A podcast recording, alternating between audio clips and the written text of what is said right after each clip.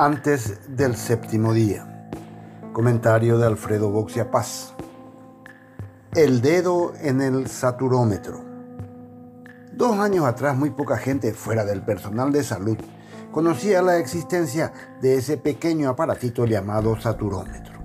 Como la aparición del COVID-19 hizo que muchísimas familias adquirieran uno, casi todos saben que cuesta menos de 150 mil guaraníes.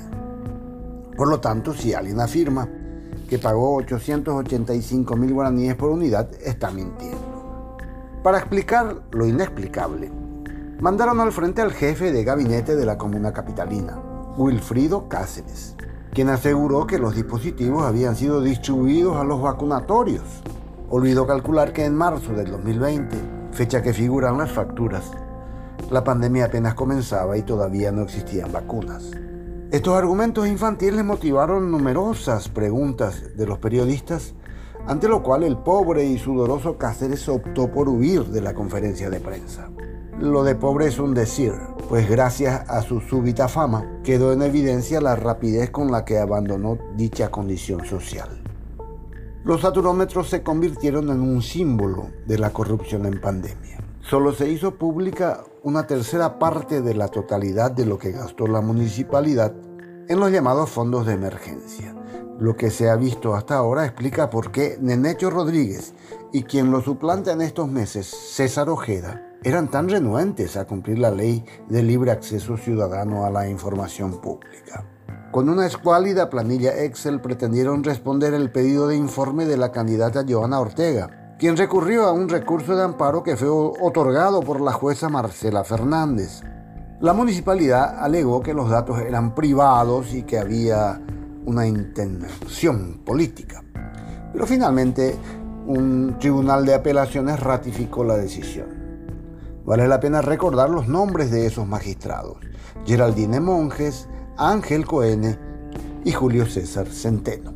La evidencia de que en los momentos más angustiosos de la pandemia, un dinero que podría haber sido usado para ayudar a los que lo necesitaban era direccionado a empresas inhabilitadas, sin experiencias, inexistentes o de fachada, despierta una indignación mayúscula.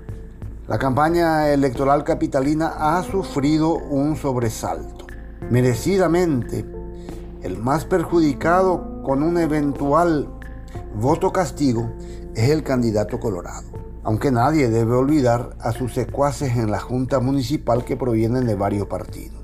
Joana Ortega también merecidamente logró por fin una visibilidad que no pudo tener en la etapa previa de la campaña.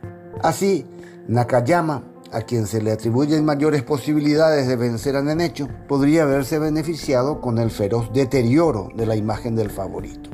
La discusión por la necesidad del voto útil no tiene sentido.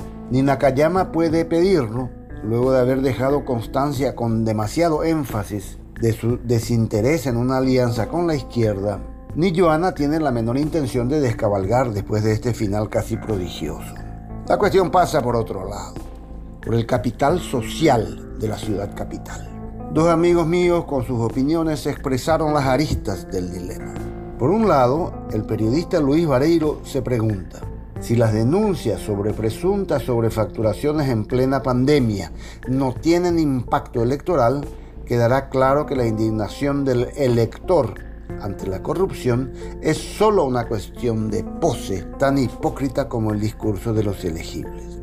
Y por el otro, el politólogo Marcelo Lachi responde que los escándalos de corrupción pública no inciden en los resultados electorales porque el voto en Paraguay es una cuestión mayormente afectiva y acrítica.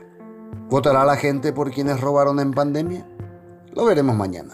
Se pondrá a prueba el capital humano.